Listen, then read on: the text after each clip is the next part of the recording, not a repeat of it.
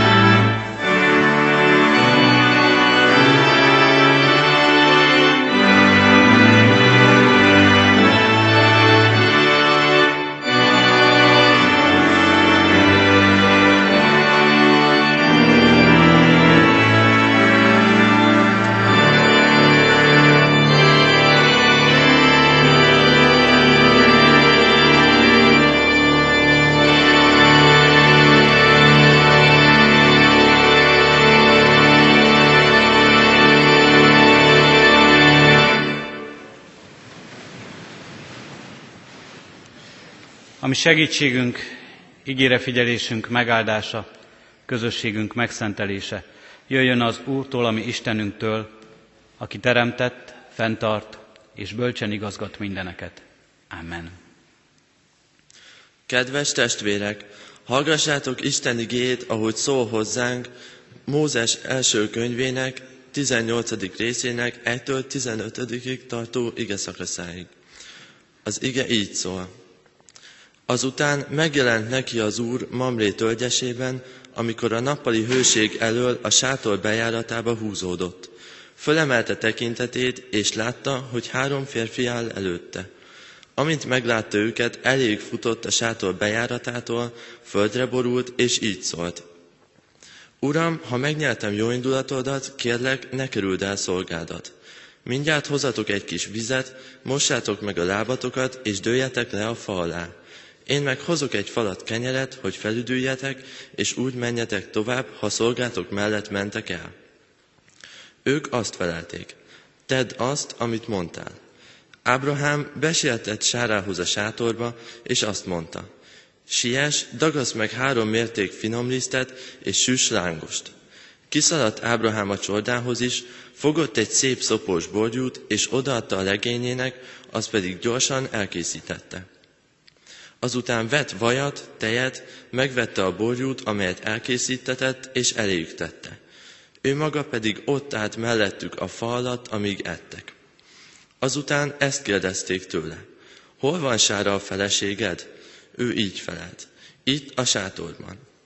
Egyikük azt mondta, egy esztendő múlva visszatérek hozzád, és akkor már a feleségednek, Sárának fia lesz. Sára meg ott hallgatódzott a háta mögött a sátor bejáratánál. Ábrahám és Sára élemedett korú öregek voltak, és Sáránál már megszűnt a női életfolyamat. Sára nevetett magában, és azt gondolta, miután megvénültem, lehet-e gyönyörűségem, meg az uram is öreg. De az úr megkérdezte Ábrahámot, miért nevetett Sára, és miért mondta, ugyan hogy szülhetnék öreg létemre? Van-e valami lehetetlen az Úr számára? Egy esztendő múlva visszatérek hozzád, és fia lesz Sárának. Sára azonban tagadott, mert félt. Azt mondta, hogy nem nevetett. Az Úr azonban így szólt, de bizony nevettél. Amen. Hajtsuk meg fejünket és válaszoljunk az ige megszólító szavára imádságunkban.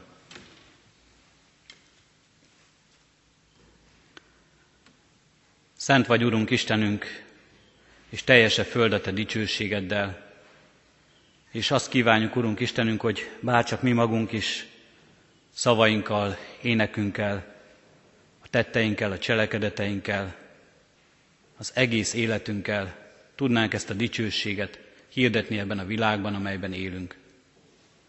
De látjuk, Urunk, a mi gyarlóságunkat, látjuk elesett állapotunkat, Látjuk, Urunk, hogy sem ének, sem orgona zengő hangja, sem leghőbb imádság, sem semmi igazán nem adhatja vissza a világ előtt azt, ahogyan Te szereted az életünket, ahogyan Te tartasz meg minket, ahogyan Te ajándékozol meg minket önmagaddal, ahogyan Te mutatod meg dicsőségedet előttünk.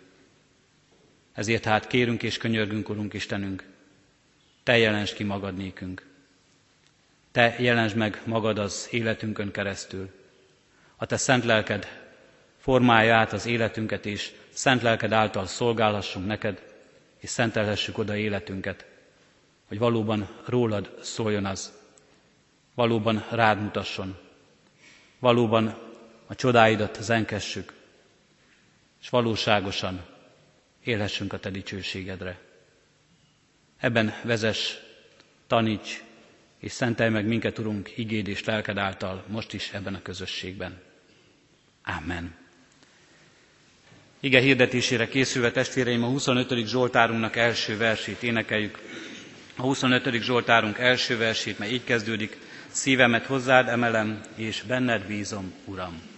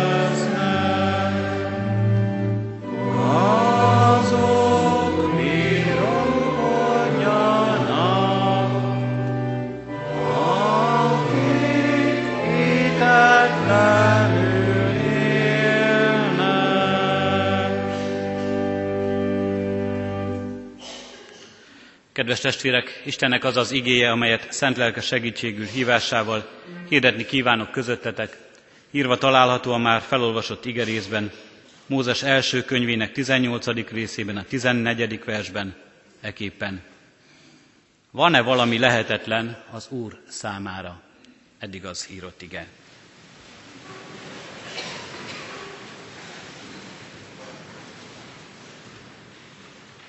Kedves testvérek, egy héttel ezelőtt kezdtük olvasni Ábrahám történetét a Szentírásból, és kezdődött az ige hirdetés is Ábrahám történetének magyarázatával, és azután folytattuk is ezt a történetet, amelyben elhangzott Ábrahám elhívása, elhangzott a neki adott ígéret, hogy nagy nép atyává lesz ő.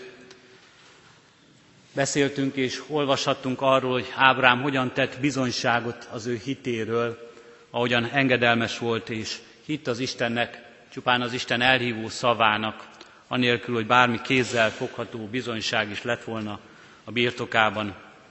Olvashattunk a szövetség kötésről, ahogyan Isten megerősítette és megkötötte a szövetségét Ábrámmal, és lett ő Ábrahám, a nevében is megváltozva és új életet kapva. És olvashattunk újra és újra az ígéretről, amelyet neki adott az Isten. És olvashatunk a hitéről, és most ebben a történetben is a hite mellett az ő kétkedéseiről, kétségeiről is hallunk sokat. Ábrahám a hit atya, még úgy is, hogy nagyon sok tekintetben a Szentírás elénk adja az ő kétkedéseit.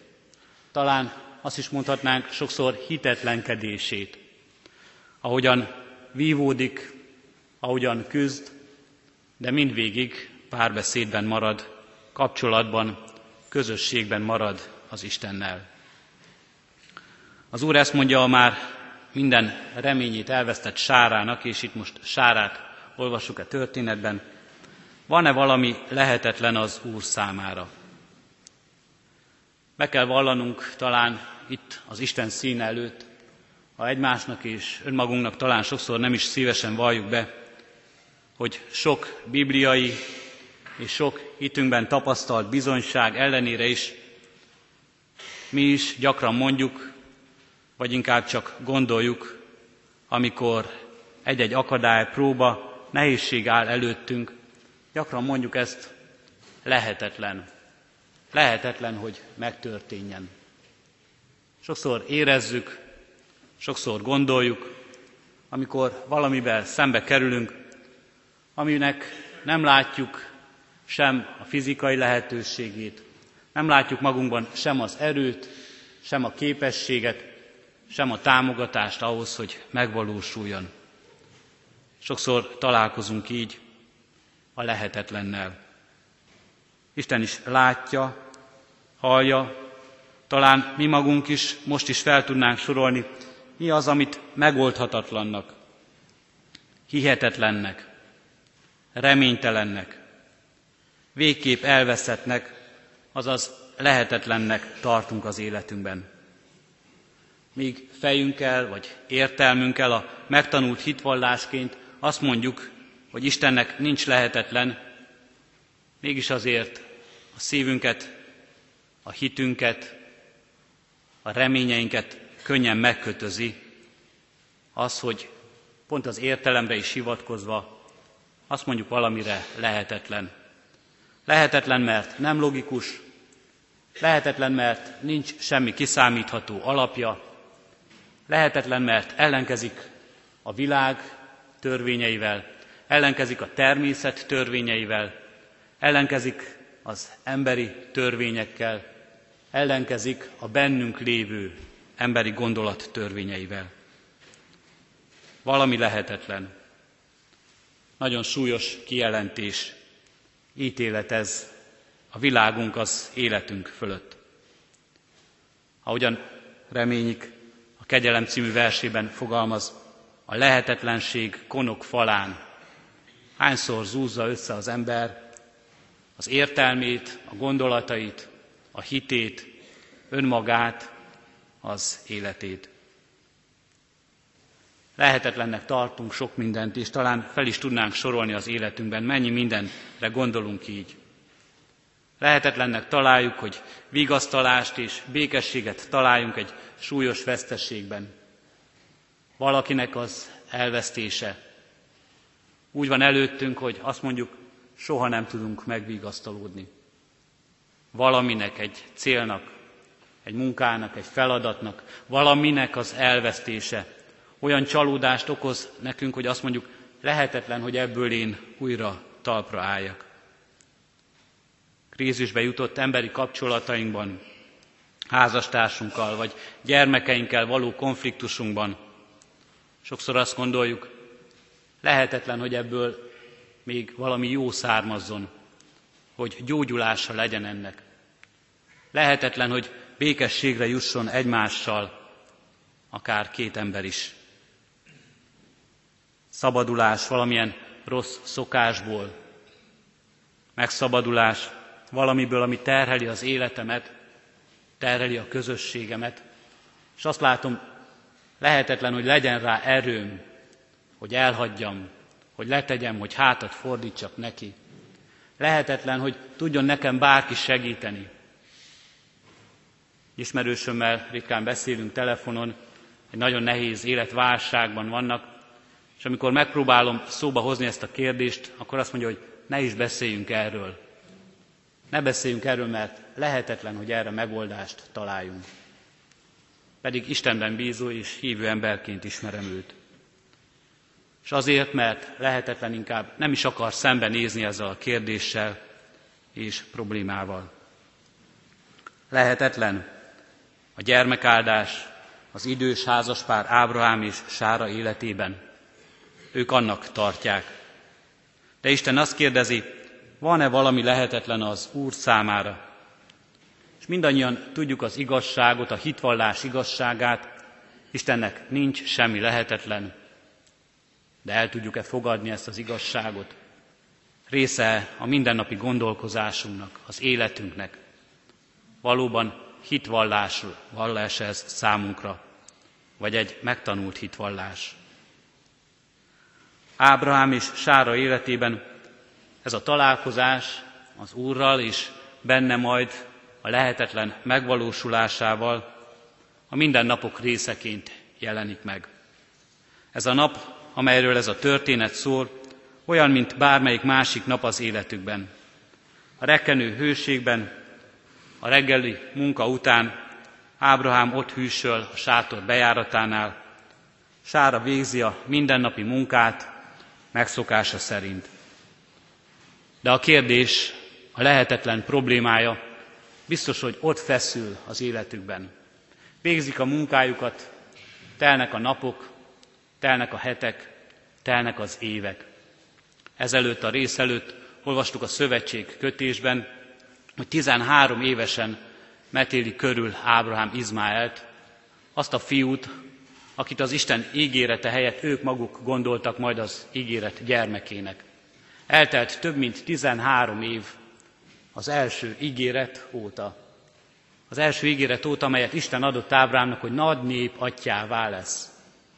13 esztendő. Napról napra ott ez az ígéret a szívükben, hogy hogyan lesz majd nekik gyermekük. És így telik egyik nap a másik után, míg valószínűleg valóban már megszokásból is végzik mindennapi munkájukat, de a lelküket bizonyára rágja ennek az ígéretnek a kérdése, a kétsége, a hitetlensége. Ott volt a mindennapi életükben ez a kérdés, kimondatlanul, kimondhatatlanul és megválaszolatlanul. Míg nem ezen a napon érkezik ez a három férfi. És a kor szokása szerint Ábrahám készségesen gyakorolja a vendég szeretetet, bizonyára máskor is érkeztek már hozzájuk vendégek. Talán Ábrahám örül is neki, hogy végre valaki kizökkenti a mindennapi munkából, végre történik valami, valami esemény, valakivel lehet beszélgetni, elterelheti a figyelmét, a gondolatait attól, hogy csak önmagába forduljon, csak önmagára figyeljen, és készségesen, segítőkészen, szolgálatkészen, nagy szeretettel veszi körül ezt a három embert. Buzgón szólítja Sárát, készített ételeket terít meg, és látja vendégül ezeket az embereket. Bizonyára nem egyik pillanatról történt ez, hiszen azt olvassuk, ezt a kenyeret még meg kellett gyúrni, bár kovásztalan volt, de ki kellett sütni, le kellett vágni azt a borjút, meg kellett azt is készíteni. És volt idő ebben a beszélgetésre, míg nem a beszélgetés oda terelődik, ami Ábrahámot leginkább érdekli, és ami az ő nagy kérdése, az Isten ígéretének beteljesedése. De mégis itt a mindennapi történésben, ebben a mindennapi beszélgetésben kap Ábrahám újabb ígéretet, újabb biztatást, hogy a hite megerősödjön. A mindennapok eseményében munkálja ezt Isten. Sokan éppen azért veszítik el a hitüket, vagy lesznek bizonytalanok a hitükben, a hitüknek egy-egy dolgára nézve, amire vágyakoznak, amire reménységük van, amire úgy érzik, hogy ígéretük van, mert azt nem a mindennapokban akarják látni, hanem valami nagy, csodálatos jelenésben akarják a magukénak tudni. Valamilyen nagy földindulás és égzengés közepette várják az Istent, hogy megjelenjen, és észre sem veszik, hogy a mindennapok csendjében, a mindennapok történéseiben már ott van, és jelen van az Isten. Megszenteli, átjárja jelenlétével a mindennapokat, és érdemes és szabad nekünk most itt ebben a gyülekezetben így gondolni az úgynevezett hétköznapi vasárnapjainkra is. Azokra a vasárnapokra, amik a szokásból eredően is, az idő múlásából eredően is eljönnek, és idejövünk ebbe a közösségbe, és meghallgatunk egy prédikációt, meghallgatjuk az Isten igéjét. Szabad nekünk ezekre az igékre, ezekre az ige hirdetésekre is úgy gondolni, hogy igen, itt az Istennel találkozunk. Megjelenik. Itt van közöttünk, az ő igéjében egészen egyértelműen szól hozzánk, és szólíthatjuk őt. És legyen ez a hely a találkozás helye. És ne azt várjuk, és ne, itt is ne azt kérjük, hogy majd az Úr jelenjen meg nekünk valahogy, mutassa meg az akaratát, hiszen itt van, és megjelent, és már mutatja az akaratát, és már hirdeti az ő igéjét, és már kijelenti magát. Isten a mindennapokban akarja így megmutatni. Sok szép bizonyságot találunk erre, sok beszélgetésben derül ki, hogy valaki arról tesz bizonyságot, hogy egy úgynevezett véletlen szó, egy nem tervezett találkozás, egy egészen valószerűtlenül érintő hír, amely eljut hozzánk, hogyan lesz az Isten igének hordozója. Valaki mond nekünk valamit, és ő nem is gondolja, hogy az nekünk miért sokat jelent. Valaki ránk szán egy kis időt, hogy meghallgasson minket, és az a valaki, aki ránk szánja az időt, nem is gondolja, hogy ezzel valójában ő az Isten angyalaként jelenik meg az életünkben, az Isten követeként, és valójában a vele való találkozás lehetősége nyílik meg, és valami nagy biztatás, nagy reménység és hit erősödés lesz a következménye. Gyakran történik ez úgy, hogy angyalokká válhatunk, az Úr követőivé is másoknak a hétköznapokban. Hétköznapi, egyszerű cselekedeteinkkel, néhány szóval, néhány perccel, néhány tettel. Várnánk a nagy csodát sokszor, pedig a csoda egész hétköznapi módon érkezik hozzánk. Tegnap egy baráti társaságban egy sebész professzorral beszélgettem, és egy kis társaságban beszélgettünk arról, hogy milyen csodálatos az ő munkája, és valaki azt mondta, hogy szinte már-már közelít az isteni cselekedetekhez, hogy nem érzi a magát úgy néha, hogy mintha isteni erővel rendelkezne. Mert hogy csodát tesz a mi szemünkben. Halálból, halál, halálos közeli állapotból hoz vissza betegeket, gyógyít meg embereket, tesz újra beteggé, vagy tesz újra élővé, egészségessé. Nekünk ez csoda. Sőt, ha én tenném meg, az igazán nagy csoda lenne, hiszen nem értek hozzá.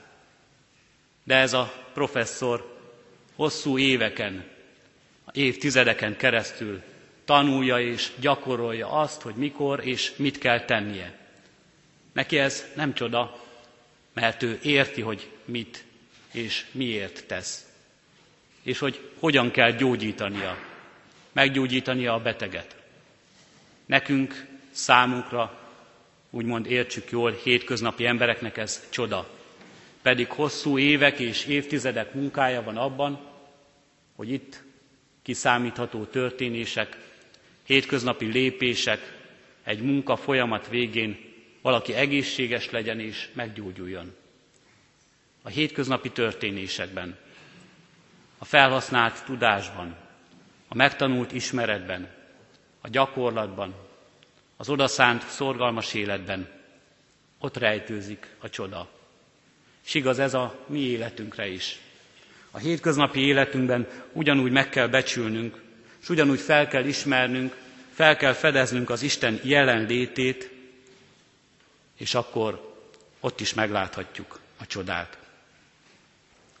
A hosszú előkészületek, amíg elkészült az étel, ezután jön Ábrahám számára a megismételt ígéret, de ez nagyban különbözik az eddigi ígéretektől, mert ennek már konkrét időpontja van. Itt már azt mondja az Úr, ha egy év múlva újra eljövök, és akkor Sárának már gyermeke lesz. Nem egy általános ígéret, hogy nagy nép atyává leszel, aminek keresni kell a hogyanját, aminek keresni kell a mikorját, hogyan uram és mikor leszek én nagy nép atya, hanem egészen konkrétan jön az ígéret, te apa leszel, Sára édesanyja lesz, és egy év múlva megtörténik mindez. Hogyan hallotta ezt Ábrahám, hogyan hallotta ezt az újabb ígéretét Istennek? Abban, amiről az ige részünk szól, ez nem tükröződik, bár előtte egy résszel azt tudjuk, hogy Ábrahám is nevetett ezen. Itt most Sárára fókuszál a Szentíró. Sára reflexióját írja le, Sára nevetett. Ki nevette Sára az Istent? Mondhatnánk, ezt talán még felháborodottan is. Sára kinevette az Istent. Az ő nevetése azonban nem gúnyolódás, bár annak is tekinthetnénk, mint amikor Isten szaváról, Isten ígéreteiről hallanak emberek, és azt gúnyolódó nevetéssel fogadják. Talán sokszor a mi bizonyságtételünkre is hallunk ilyen választ, hogy valaki kigúnyol, és kinevet minket, mesebeszéd, üres beszéd, ámítás, önbecsapás a hit, önbecsapás a vallásosság. Gúnyos nevetés helyett azonban sára nevetése sokkal inkább arról szól, hogy valóban ő eljutott a lehetetlenség konok faláig. Eljutott oda, hogy már nem lát maga előtt semmilyen lehetőséget arra, csak a csodát, és már abban is alig tud bízni, hogy mindaz megtörténjen, amit Isten mond. Miután megvénültem, lehet-e gyönyörűségem? Kérdezi Sára, de önmagát kérdezi, nem az Úr követeit. Lehet-e még nekem jövendőm? Az idős asszonya mondata sok mindent elmond arról, ahogyan ő gondolkozott, és arról a nevetésről, amelyről szól az ige. Ez a megvénült szó más fordításban is előfordul a Szentírásunkban. Legtöbbször úgy, hogy elhasználódott, legtöbbször úgy, hogy elnyűtt, mint ahogyan a ruhára érti sokszor a Szentírás, valamilyen ruha, amely már elfeslik, amely már használhatatlanná lesz, amely már valójában kidobásra vár. Sára életében a reménytelenség, a megalázottság és a mély-mély fájdalom kifejezése ez az elhasználódtam kifejezés. Nem csak öregkoráról van itt szó, hanem kimerüléséről is, kiábrándultságáról, fájdalmáról, hitetlen reménytelenségéről. Túl sok ideje hallja az ígéretet, túl sokszor hallotta már, akár az Úrtól, akár Ábrahámtól, és Ábrahám is talán sokszor biztatta már, de nem mer hinni. Lehet-e gyönyörűségem? kérdezi. Az elhasználtságban születhet-e még valami új, valami friss? Lehet-e még élet? És azt mondja Sára ezzel a nevetéssel, lehetetlen. Isten pedig kérdezi, van-e valami lehetetlen az Úr számára? És nem csak Sára, de mi is sokszor válaszolunk, talán ilyen kínos nevetéssel, amikor az ige megkérdezi. Tudjuk, hogy az Isten számára nincs lehetetlen, tehát, de hát pont az én életemben, de hát pont abban a dologban, ami engem választ, ami engem foglalkoztat. Azt kérdezed, lehet-e még gyönyörűségem? Lehet-e még életem? Lehet-e valami új az életemben? Történhet-e valami, ami megújít, ami felfrissít, ami örömet ad, ami boldoggá tesz, ami a teljességet nyitja meg számomra? Isten visszakérdez, van-e valami lehetetlen az Úr számára? És nem csak visszakérdez, hanem cselekszik is. Cselekszik Ábrahám és Sára életében is, mi tudjuk a történet folytatását, megszületik Izsák, ez a gyermek, az ígéret gyermeke. És Isten cselekszik a mi életünkben is, cselekedett a mi életünkben is. Megszületik, a földre száll Isten egyszülött fia, Jézus Krisztus. És megmutatja, hogy Istennek nincs lehetetlen. Hogy az, ami végképp elveszett, az ember, az megtaláltassék. Hogy az, ami végképp összetört, az Istennel való kapcsolat, az helyreállítassék. Hogy elkezd, elkezdődjön és megszülessen valami új az ember életében, valami, amiben ott van az ígéret, az örökké valóság ígérete. Krisztusban szólít így minket Isten, és Krisztusban ad választ nekünk így, és Jézus Krisztus ezt mondja nekünk, minden lehetséges annak, aki hisz. Amen. Hagyjuk meg fejünket és imádkozzunk.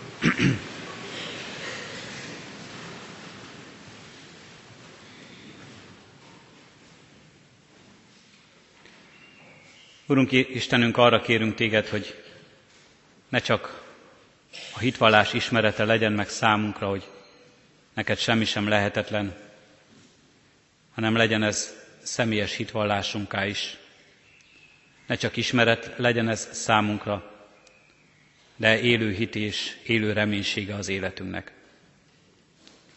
Látod és ismered, Urunk, az életünket, tudod, mennyi mindent tartunk abban lehetetlennek, megváltoztathatatlannak, mennyi mindenben megfásultan, beletörődötten gondolunk a világunkra, Kérünk és könyörgünk, Urunk, mozdíts ki ebből minket.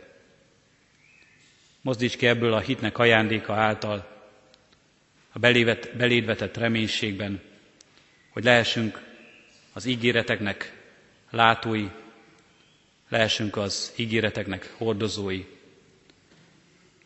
Így kérünk és könyörgünk, Urunk Istenünk, használj minket a mindennapokban.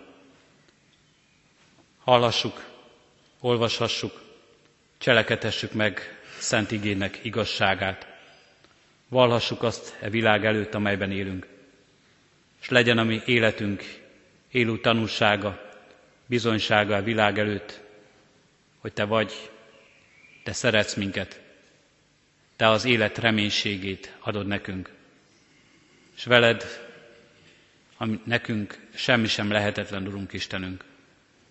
Benned és általad nem lehetetlen a békességünk, a vigasztalásunk, nem lehetetlen a boldogságunk, nem lehetetlen az örömünk, a szabadságunk, nem lehetetlen az üdvösségünk. Így kérünk és könyörgünk, Urunk Istenünk, hát, hogy ebben az erős hitben megállhassunk, és amikor csüggedünk, amikor kétségeink vannak, amikor félelmek és próbák vesznek körül minket, és rettentik szívünket és életünket, akkor is tudjunk ezzel az erős hittel belét kapaszkodni, rád tekinteni. és ebben megújulni és megerősödni. És így könyörgünk, Urunk Istenünk, most mindazokért, akik ezt élik át. Lelki vagy testi gyötrelmeket hordozókért. Eléd visszük, Urunk Istenünk, betegeinket. Eléd visszük, Urunk Istenünk, a magányosokat, a félelmeket, kétségeket hordozókat, az üldözötteket, a kiszolgáltatottságban élőket. Mindazokat, akik aggódnak önmaguk életéért, vagy szeretteikért. Kérünk és könyörgünk, Urunk Istenünk, ne rejtsd el előlük orcádat, önmagadat, hanem jelens ki magad nékik, és erősítsd meg, Urunk, az ő hitüket, hogy lehessen számukra a mindennapok megtapasztalásában az a boldog érzés, hogy Te vagy gondviselőjük, megtartójuk és szabadítójuk. Kérünk és könyörgünk, Urunk Istenünk, lehessünk így egyen-egyenként, de gyülekezetünk és egyházat közösségében is világosság e világ számára, amelyben élünk. Hogy a mi reménységünk e világ reménysége is lehessen. Hogy a veled való közösségünk mindannyiunk közösségére áldás lehessen. Kérünk és könyörgünk, Urunk Istenünk, így hallgass meg most a mi csendes, személyes imádságainkat.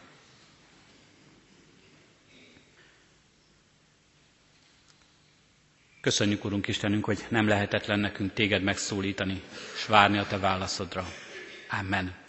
Fennállva együtt is imádkozzunk Jézustól tanult imádságunkkal.